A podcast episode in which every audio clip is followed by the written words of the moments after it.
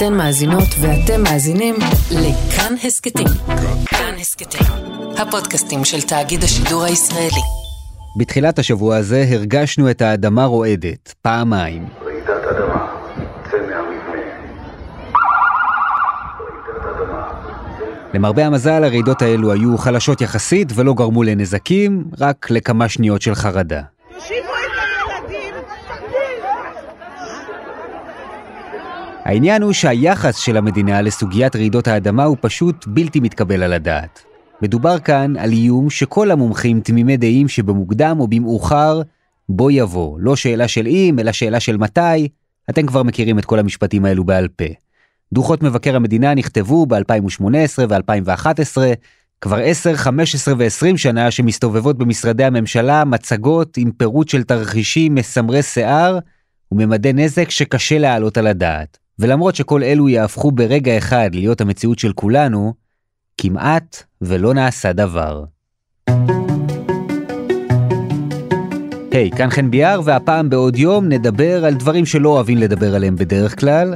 מה התרחיש שבפניו אנחנו נעמוד כשרעש האדמה העוצמתי יגיע, מאיזו קטסטרופה אנחנו חוששים, ואיפה בכל זאת הצלחנו כן לצמצם קצת פערים. זה אירוע שקורה ב- במספר שניות, שמשנה לך את אה, תמונת המצב, יוצר לך אתגר של אירוע רב נפגעים, משולב עם אה, אתרי הרס, שהכל קורה בעניין של כמה שניות.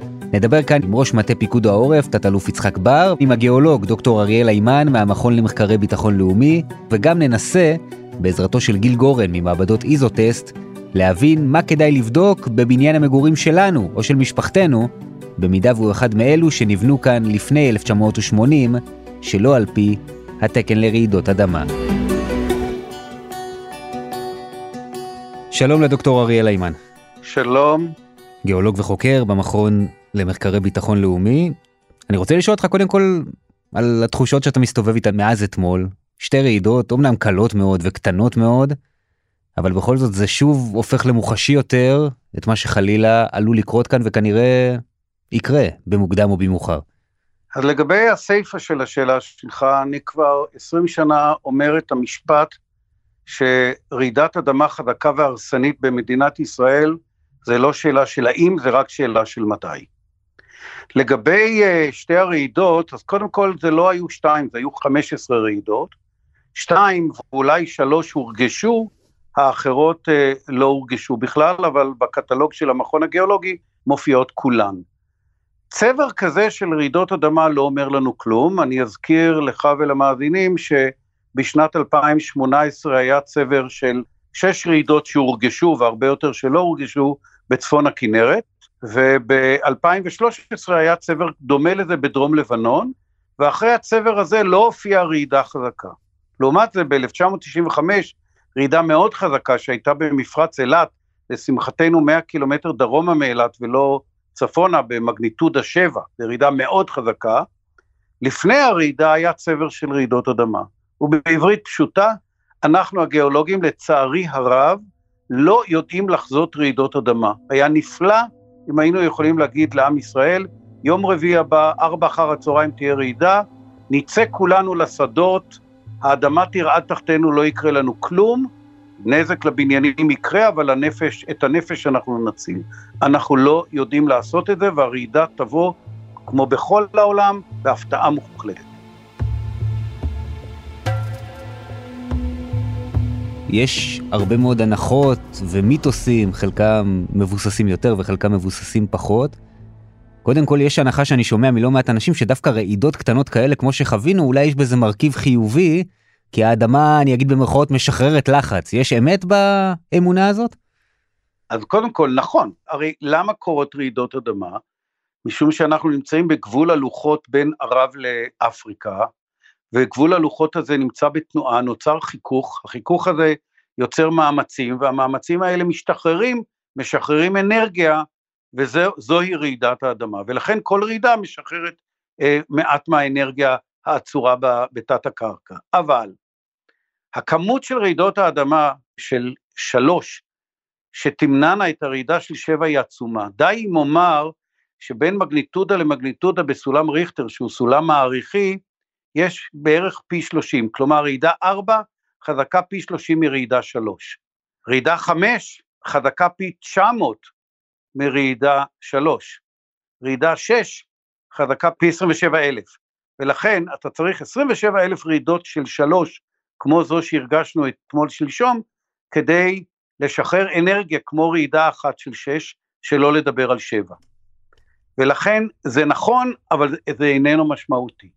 המיתוס השני זה המיתוס של אה, האם בעלי חיים מסוגלים לחזות אה, רעידות אדמה, אין לכך שום עדות, ודי אם אומר שאנחנו מקבלים אחרי כל רעידה עדויות של אנשים, הכלב שלי נבח בדיוק לפני הרעידה, והתשובה שלי זה שכלבים נובחים בכל רגע נתון בהרבה מאוד בתים במדינת ישראל, ואם אחר כך במקרה הגיעה רעידה, אז בעל הכלב אומר וואו, הוא זיהה את הרעידה. אותו כלב נבח גם אתמול וגם שלשום וגם לפני שלשום בלי שהייתה רעידה. אין לנו שום עדויות על כך שבעלי חיים אה, יכולים לזהות רעידות אדמה. אה, הלוואי והיינו יכולים לעשות את זה, היינו מחזיקים את בעלי החיים הללו כדי שיזהו עבורנו את אה, רעידות האדמה. ויש את עניין המעגלים, שאנחנו שומעים על כך שרעידות אדמה מגיעות במעגלי שנים, ולפי החישוב הזה גם, אם מדברים על רעידה בעוצמה בינונית גבוהה כל 100 שנה, אז אנחנו, אנחנו שם. האם זה מה שהמדע אומר היום? זה לא מדויק, כי אנחנו לא באמת יודעים לחזות מתי זה יקרה, וגם אם אני אגיד לך, טוב, זה בסדר, עברנו כבר בסביבות 80-90, זה יקרה ב-20 שנה הבאות, מה זה בעצם עוזר לנו? יתרה מכך, השאלה 100 ממתי? אמנה לך את הרעידות הגדולות, 1754, 1837, 1927, אז הנה אנחנו שמה, נכון? אבל בוא נזכור שגם הייתה רעידה על הבקע ב-1995, רעידה חזקה, הייתה 100 קילומטר מדרום לאילת, שבע בסולם ריכטר, נספור גם אותה, אז אה, בוא נתחיל לספור ב-1995, יש לנו הרבה זמן. אני לא הייתי לוקח את זה לשום כיוון. אנחנו באזור מועד, זה יכול לקרות בעוד שנייה, ברגע שנסיים את שיחתנו, וזה יכול לקרות בעוד 10-20 שנה, אבל דבר אחד בטוח, זה יקרה.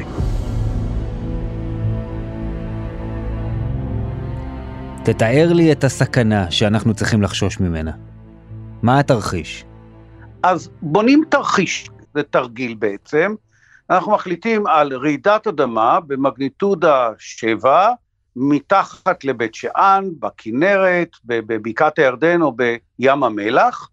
אנחנו גם מחליטים באיזה שעה, ויש משמעות לשעה, כי בשעות הלילה כולנו בבתים, בשעות היום אנחנו מרוכזים הרבה יותר במקומות ציבוריים, ובהתאם למקום הרעידה, לעוצמה שלה ולתנאי התשתית מסביב, הסלעים והקרקע שיש שם, ומדינת ישראל החליטה לבנות איזשהו תרחיש גנרי, כי אנחנו הרי לא יודעים איפה תהיה בדיוק הרעידה הבאה, וברעידה הזאת מדובר על 7,000 הרוגים, אה, על 120 ומשהו אלף פצועים, על מאות בניינים הרוסים, ונזק גם אה, לכבישים, לבתי חולים, לבתי ספר אה, לצערנו הרב גם, ולתשתיות.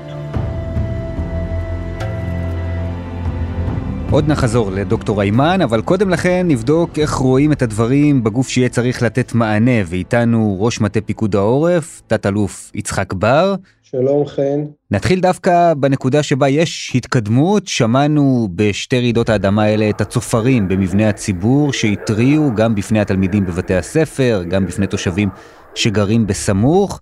וכאן יש בשורות, אנחנו נמצאים בפני תחילת העבודה עם מערכת התראה, תרועה שמה, שתיתן מענה ברמה הלאומית. תוך uh, שבעה ימים אנחנו אמורים לחבר את מערכת תרועה למערכת ההתראה של פיקוד העורף. פיקוד העורף בעצם uh, הולך בתקופה הקרובה לתת יכולות התראה שאינם רק uh, התראה לתרחישים מלחמתיים, הכוונה ירי של uh, טילים ורקטות, אלא לתת גם התראה לאיומים נוספים. אין ספק שככל שאנחנו נשקיע, ואני אומר את זה באופן אה, גס ובמטאפורה, על כל שקל שתשקיע היום, כנראה תחסוך עשרה שקלים, בהינתן מצב שבו תהיה רעידת אדמה. ראשית הצירים הוא כמובן אה, מענה לאומי של חיזוק אה, מבנים על פי התקנות המחייבות של חיזוק מבנים לרעד. השכבה השנייה היא השכבה של היכולת לתת התראה לאזרח, שדיברתי עליה. והשכבה השלישית, שקורה אירוע, לא עלינו, אז מהו רכיבי המענה.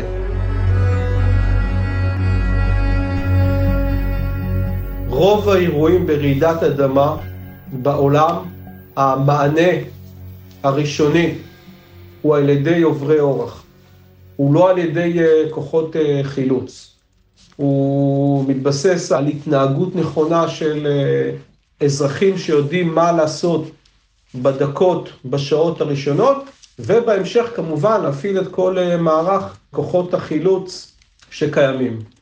כדי לחזק את המענה הרחב הזה של אותם אזרחים עם מודעות, פיקוד העורף נכנס במהלך 2016-2017 לפרויקט גדול שנקרא פרויקט אה, אורי, והוא בעצם להכשיר את אה, כיתות אה, י' בכלל בתי הספר במדינת ישראל. אנחנו רק השנה, מתחילת שנת הלימודים הנוכחית, הכשרנו 43 בתי ספר, קרוב ל-7,000 תלמידים, שעושים להם הכשרת מחלץ 01, הכשרה בסיסית, על בסיס אמצעים זמינים שנמצאים אה, בזמינות כל אזרח, מאיך משתמשים עכשיו בג'ק של הרכב, ואיך משתמשים רגע ב- בלום שהוא בכלל אה, ברזל וקרש, ולהבין רגע את העולמות הבסיסיים של אה, חילוץ. תראה, כל הסוגיה הזו של חילוץ אנשים, בוודאי אם אנחנו נמצאים כבר בסיטואציה של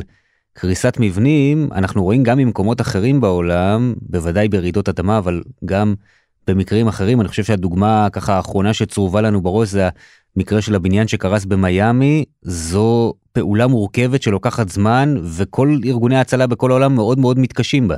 כן, אבל אתה לקחת את הדוגמה, דוגמת קיצון על uh, מבנה שקורס, מבנה של 19 קומות, שקורס בלילה על כל uh, יושביו. ללא התראה, שהקריסה היא הקריסה הכי מורכבת, היא קריסת פנקק. פנקק זה אומר שעכשיו אה, כלל שכבות אה, הבנייה אה, קורסות אחת על השנייה. זה באמת אה, אירוע מאוד מורכב. עכשיו, האם יהיה לנו אירועים כאלה? כן. אבל אני יכול להראות לך אה, לא מעט דוגמאות בעולם על קריסה חלקית, על קריסה של חלק מהבניין, לא רק מצב שבו בניין קורס אה, לגמרי. יש לא מעט אה, מצבים של קריסות באופן כזה ואחר, שפעולות נכונות של אנשים שמקבלים את ההכשרה הבסיסית, ואני מזכיר שהרעיון ברעידת אדמה, היכולת שלך להביא ידע שהוא ידע המוני של כמה שיותר אנשים שיודעים לעשות את הפעולות הבסיסיות בחילוץ באירוע כזה. עכשיו אתה מדבר על זה שחלק גדול מהפעילות לפחות בשלב הראשוני תהיה על ידי מתנדבים ועל ידי אנשים שהם פשוט מזדמנים למקום האירוע כי גם יהיה קשה להביא כוחות ולא בטוח שיעמדו לרשותך הכוחות בהיקף שדרוש. אמת ולכן כשאתה שואל אותי תגיד בוא תדמיין רגע איך זה הולך לקרות. עכשיו זה אירוע כזה שקורה נגיד בשתיים בלילה אה, בצפת אה, לא עלינו. עכשיו אני בונה לך את אה, שכבת המענה. אז שכבת המענה היא מדברת על אה, בעוד אה, שבוע יכולת לתת התראה, היא מדברת על אה, מאפייני הבנייה שלנו, היא מדברת על יכולות של תלמידים בגילי כיתות י' וצפונה, להיות הכוח הזמין הראשון של אזרחים מעורבים עם ידע בסיסי.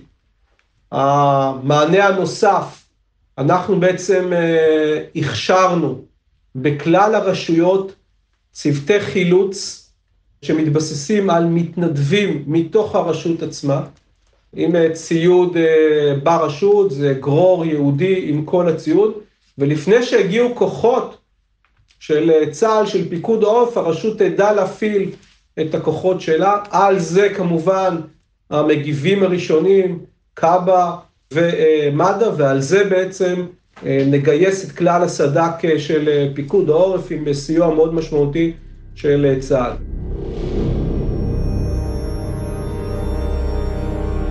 אנחנו השנה נתמקד פיקוד העורף בשמונה רשויות שבהן נעשה מיפוי מאוד משמעותי, מיפוי מתקדם, ממוחשב. אנחנו מדברים על הרשויות הבאות, צפת, אה, טבריה, קריית שמונה, בית שאן, חצור הגלילית, אה, ראש פינה, חיפה ואילת.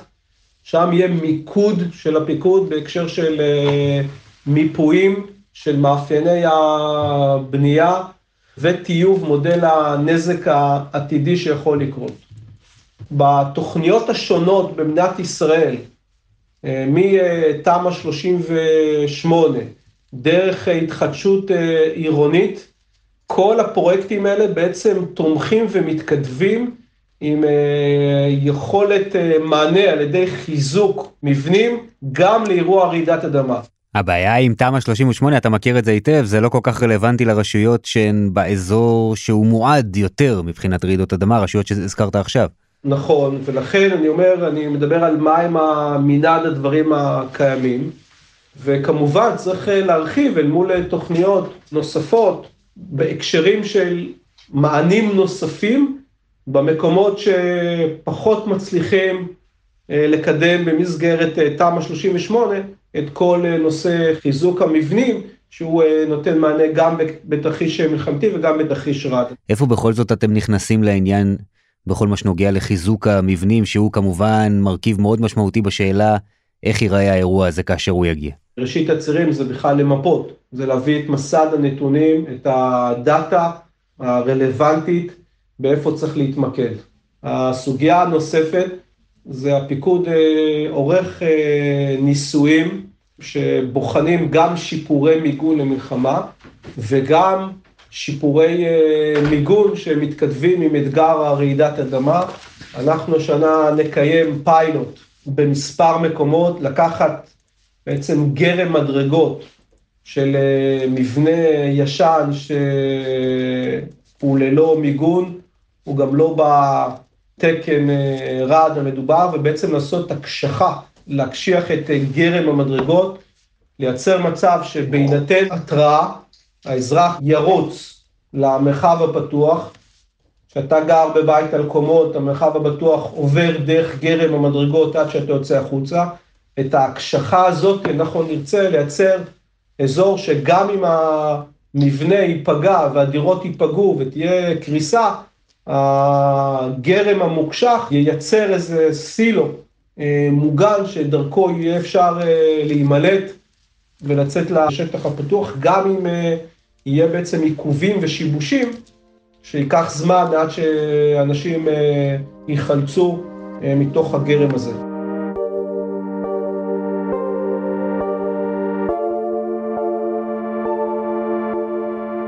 חוזרים לגיאולוג דוקטור אריאל היימן, אפשר להתרשם שיש כאן ניסיון בפיקוד העורף לצמצם פערים, אבל לצערי הרושם הוא שהיכולת האמיתית לתת מענה לא ממש קיימת, כמה שקשה להודות בזה. אתה לגמרי צודק, נעשתה כברת דרך, אבל לצערי הרב זה טיפה בים. אנחנו לא יכולים למנוע את הרעידה, אין מה לעשות, אבל אנחנו יכולים להיערך לקראתה. אה, הוקמה בשנת 1999 ועדת היגוי להיערכות מדינת ישראל לרעידות אדמה, שלשמחתי הרבה אה, הייתי חבר בה. אה, היא הוקמה בעקבות רעידת אדמה שהייתה בטורקיה, שראו פה המון צילומים וזה קצת הניע את המערכת. הוועדה הזאת קיימת מאז ומתפקדת גם היום, רק שהיא מורכבת משלושה אנשים שעובדים במשרה מלאה, ואלה שלושת האנשים היחידים במדינת ישראל שקמים בבוקר ותפקידם הוא לעסוק בהיערכות מדינת ישראל לרעידות אדמה. יש רק שלושה כאלו. תחשוב אה, כמה אנשים קמים כל בוקר ועוסקים באיום האיראני, ותחשוב כמה אנשים קמים כל בוקר ועוסקים באיום המוחשי היומיומי של הקורונה. אלה שני איומים שהם קטנים באופן משמעותי מהאיום במקרה של רעידת אדמה. ההבדל הוא, הוא הבדל אה, דרמטי. אה, רעידת אדמה, לצערי הרב, הדימוי שאני תמיד נותן לה זה כמו התקף לב. אתה יודע שזה יבוא, אתה לא מתכונן אליו, אתה לא מכין את הגוף אליו, ועד כשזה מגיע, או שיש לך מזל ויצילו אותך, או שקטסטרופה מוחלטת. אנחנו יכולים להקצות סכומים הרבה יותר גבוהים, רק בוא נשקיע את מה שהשקענו בקורונה. אני רק אוסיף לך כדי להבהיר עד כמה הקטסטרופה גדולה של העיסוק של הממשלה, זה שהוועדה הזאת, היא, ועדת ההיגוי, יושבת מתחת לוועדת שרים, שבראשה עומד שר הביטחון באשר הוא, והוועדה הזאת לא התכנסה מ-2014 או 2016. כלומר, זה לקונה לא של שר הביטחון הנוכחי, וגם של כמה וכמה קודמיו שהיו בתפקיד הזה, ואין בזה עניין פוליטי מן הסתם איזה מפלגה אתה. וההסבר היחידי הוא כאמור בתחום הפסיכולוגיה, כי נראה שזה או גדול עליהם, או שהם מאמינים שזה לא בקדנציה שלהם, והם מזניחים את זה, וכשזה יבוא זה יבוא על כולנו.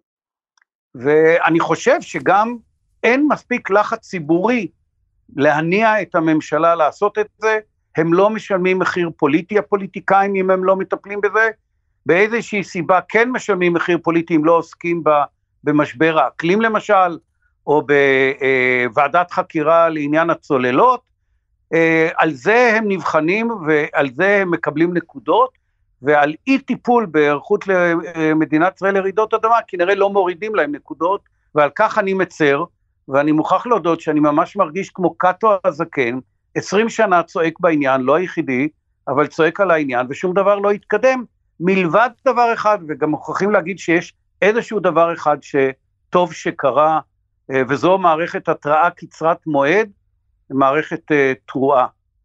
שזה באמת חשוב, אבל תסכים איתי שהעניין המרכזי כאן בסוף זה חיזוק המבנים, ושם לא התקדמנו, וכל הקונספציה של המדינה על הנושא הזה, תמ"א 38, הייתה בכלל לא רלוונטית. לא, תמ"א 38 מאוד רלוונטית, אני הייתי אחד מהוגיה, אבל היא רלוונטית רק לקומות שכלכלי לקבלן לחזק בניין ולבנות קומה. אבל זה כבר זה טוב, זה לא נכון, לא עשינו שום נזק. נכון, אבל זה לא, אתה יודע מה, אז אני אדייק את עצמי, זה לא רלוונטי לאזורים לא המועדים. לא פתרנו את המקומות, כמו טבריה, בית שאן וקריית שמונה, שנמצאים על הבקע עם מבנים ישנים.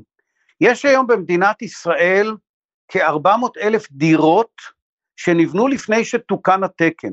תלוי איפה הם נמצאים, מה גובהם וכולי, כמה משתנים, אבל הם מועדים יותר מכל דירה אחרת. הדירות הללו מצויות בתל אביב, בבת ים, בחולון, וכאמור קריית שמונה, טבריה ובית שאן ואילת, ואותן צריך לחזק. אומרים לי ראשי רשויות כאן באזור השבר הסורי-אפריקאי, באזור שמועד לפורענות, חמישה מיליארד שקלים פותרים הרבה מאוד מהבעיות, לפחות באזור הצפון, לפחות בכל מה שנוגע לאזור של בית שאן, טבריה, צפת, קריית שמונה. הם צודקים לחלוטין. הממשלה הקצתה לפני מספר שנים חמישה מיליארד שקל לנושא, הוצאו מתוך החמישה מיליארד שקל הללו מיליונים, נדמה לי כמה עשרות מיליונים וזהו. עכשיו צריך לזכור, לא רק צריך לחזק את הבתים שבהם אנחנו גרים, עוד קודם לכן צריך לחזק בתי ספר שחלקם נבנה לפני 1985, אז תוקן לראשונה התקן, צריך לחזק בתי חולים שלא רק שהם צריכים לא ליפול על יושביהם או על, על החולים שנמצאים ועל הצוות, אנחנו צריכים אותם לטפל באלה שייפגעו ברעידה. אתה יודע, זה אומנם סכום בלתי מבוטל כמובן, אבל בהתחשב בגודל הקטסטרופה, זה לא כל כך הרבה כסף. אתה משכנע את המשוכנעים, אתה צודק לחלוטין. מה אתה חושב שצריך לעשות היום? או שכמובן היה רצוי לעשות קודם, אבל בהינתן זה שאנחנו חיים בהווה, שזה הדבר שדחוף לעשות עכשיו? קודם כל לשנות את תפיסת העולם מראשון הפוליטיקאים, קרי ראש ממשלה באשר הוא, ועד אחרון האזרחים לנושא הזה. יש דברים שאתה ואני יכולים לעשות, צריך שיהיה לך מזון בבית, צריך שיהיה לך מים בבית, כי אם ייפגע הצינור המרכזי ביישוב שאתה גר, אז לא יהיה לך מים, ועד שיתקנו אותו יעבור זמן, אז כדאי שיהיה לך לא מעט בקבוקי מים בבית, שתחליף אותם מעת לעת, כדאי שיהיה לך, למשל, טרנזיסטור על בטריות, משהו שהדור הצעיר כבר לא מכיר את החיה הזאת, אבל אה, מכשיר שתוכל דרכו לשמוע חדשות, כי יש סיכוי טוב שמערכת הסלולרית ומערכת הטלפוניה הקווית תיפול, צריך לחזק ארונות לקירות כדי שארון בחדר שינה לא ייפול על ילדים או על מבוגרים כתוצאה מהרעידה, גם אם הבניין לא יתמוטט עדיין אפשר להיפגע. יש אה, מספר פעולות, כל הפעולות האלה אה, מוסברות באתר פיקוד העורף, באתר המכון הגיאולוגי, זה מה שאנחנו האזרחים יכולים לעשות. רשויות מקומיות צריכות להיערך לזה, שיקימו צוותי חילוץ, בחלק מהם יש צוותי חילוץ מקומיים שבנויים על התנדבות של אה, מתנדבים שגרים ביישוב, צריך לדעת איפה נמצאים כלי הציוד המכני הנדסי, הטרקטורים שקיימים ביישוב, אה, מי יפעיל אותם, יש המון מה לעשות, חלק מהדברים האלה מטופלים, על חלק מהדברים הללו חושבים, גם ועדת ההיגוי, גם פיקוד העורף, אבל יש עוד כל כך הרבה מה לעשות, שאנחנו ממש רחוקים. מלנוח על זרי הדפנה. כלומר, מה שאתה אומר לנו כאן בעצם, וסליחה שאנחנו משמיעים אה, נבואות קשות, אבל זו המציאות, זה לא בשביל להפחיד אף אחד, שאם חלילה אנחנו באמת ניקלע לתרחיש בעוצמות הגבוהות שלו, שבניינים רבים יקרסו, אולי בכמה ערים, אולי שכונות שלמות, יהיה כאן פרק זמן ארוך מאוד, שלא יהיה מי שייתן מענה לאותם אנשים. נכון, נכון. תלוי באמת בגודל הנזק. אם יפלו במדינת ישראל שלושה ארבעה מבנים, אז פיקוד העורף על גדודי החילוץ שלו יגיע, יטפל בבניינים, אה, אם יהיה נזק ליישוב הזה מבחינת צנרת מים, אז תוך אה, שעות בודדות יגיעו מכליות מים, ואת האירוע בסדר גודל כזה נפתור בקלות רבה. אבל אם האירוע יהיה על יישובים רבים, תהיה פגיעה בכבישים, התמוטטויות על צירי נסיעה ליישובים, יכול להיות שיישובים קטנים וגדולים יהיו מבודדים לפרקי זמן, זה קודם כל, והדבר השני, בהחלט יכול, סביר, שפיקוד העורף בכוחותיו ויהיו גדודיו מאומנים ככל שיהיו גדודי החילוץ שלו, ומספרם יהיה ככל שיהיה והוא לא גדול. הם לא יצליחו לטפל בכל המבנים, הם יצטרכו קודם כל לרוץ באופן טבעי לבתי חולים, בתי ספר, מקומות אה, ציבוריים, ועד שיגיעו אליך ואליי הביתה יחלפו ימים אם לא שבועות, ואנחנו צריכים לדעת להתארגן בכוחות עצמנו, ולכן הרשויות המקומיות יש להן תפקיד גדול בעניין הזה. נדמה לי שהתודעה והתובנה זה מרכיב מאוד מאוד חשוב בהיערכות של עם ישראל לנושא הזה, כי כשאנחנו נבין ובאמת נפנים, אז יהיה יכולת להקצות תקציבים.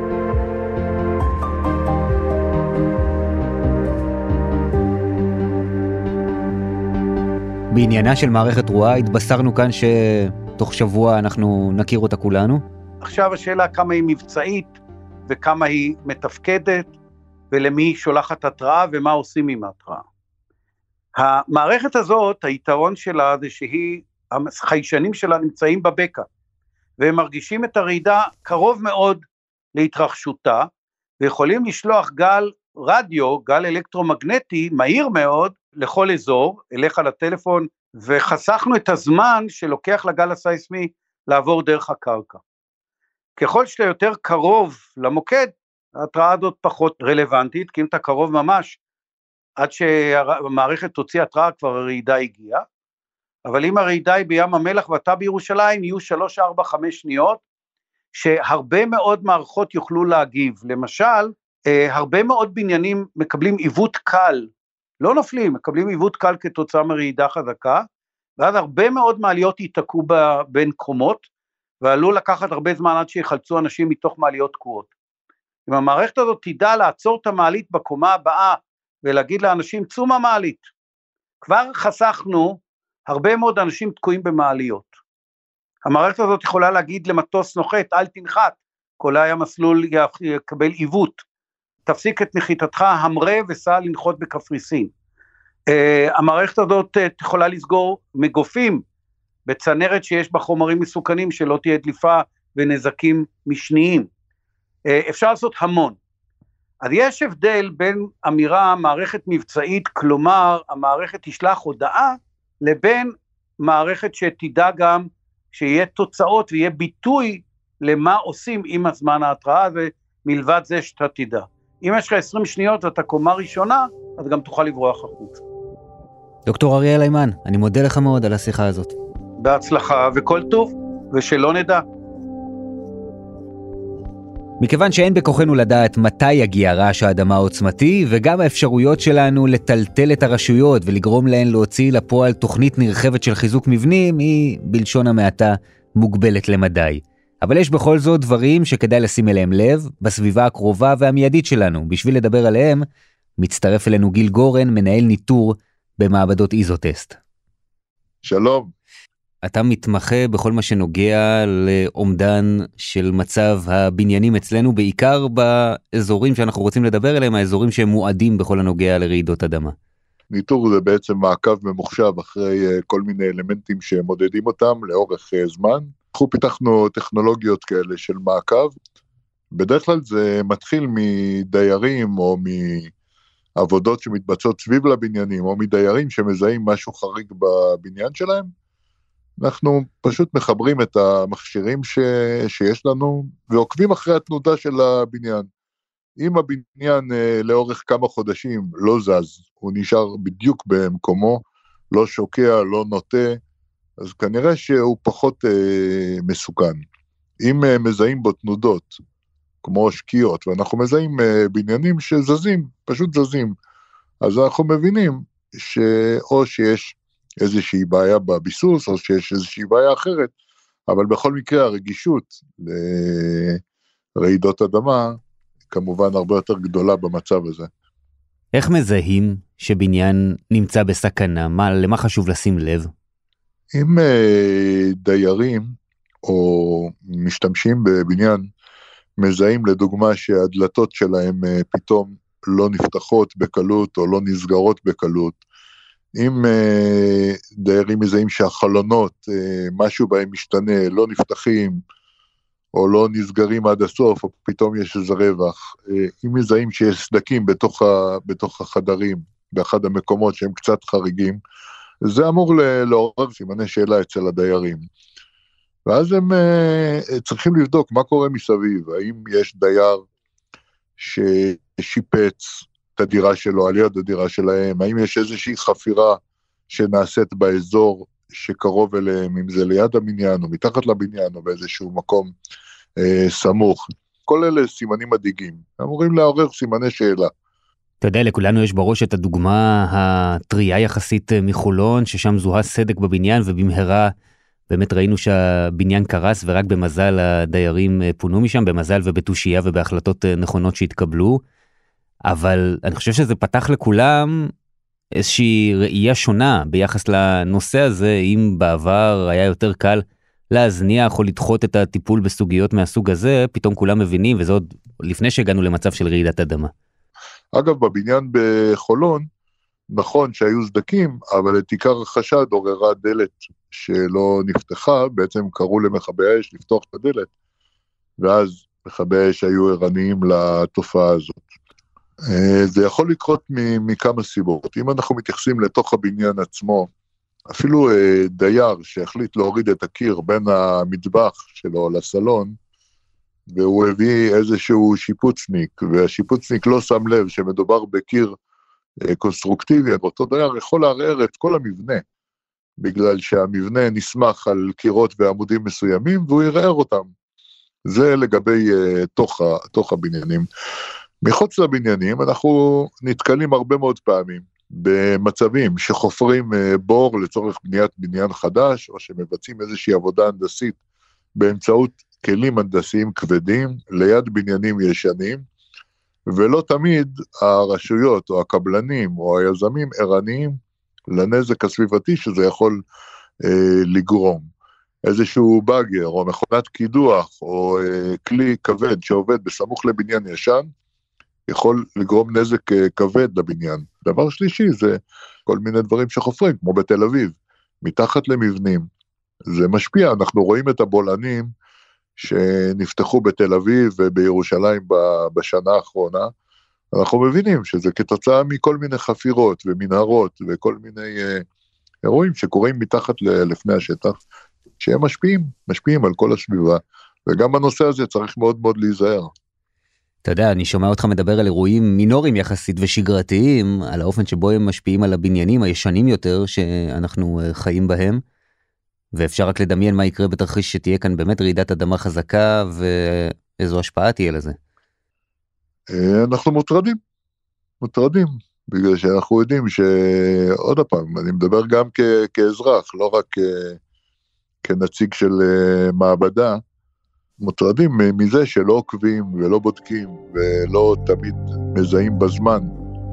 אז למדנו, בעיקר לשים לב לחלונות והדלתות. גיל, תודה רבה. על לא דבר, תודה גם לך. עד כאן להפעם. האזנתם לפרק של עוד יום שערך דניאל אופיר, על עיצוב הקול והמיקס רחל רפאלי, אוסקר טרדלר הוא הטכנאי שלנו. שתפו את הפרק הזה עם מי שאפשר, ואם יתחשק לכם, כתבו והגיבו בקבוצה שלנו בפייסבוק, כאן הסכתים שמה, או ישירות אליי, חפשו חן ביאר בפייסבוק או בטוויטר. כל הפרקים של עוד יום וגם כל ההסכתים האחרים מבית כאן מחכים לכם באתר שלנו, בספוטיפיי ובכלל בכל אפליקציות הפודקאסטים. אני חן ביאר, נשתמע.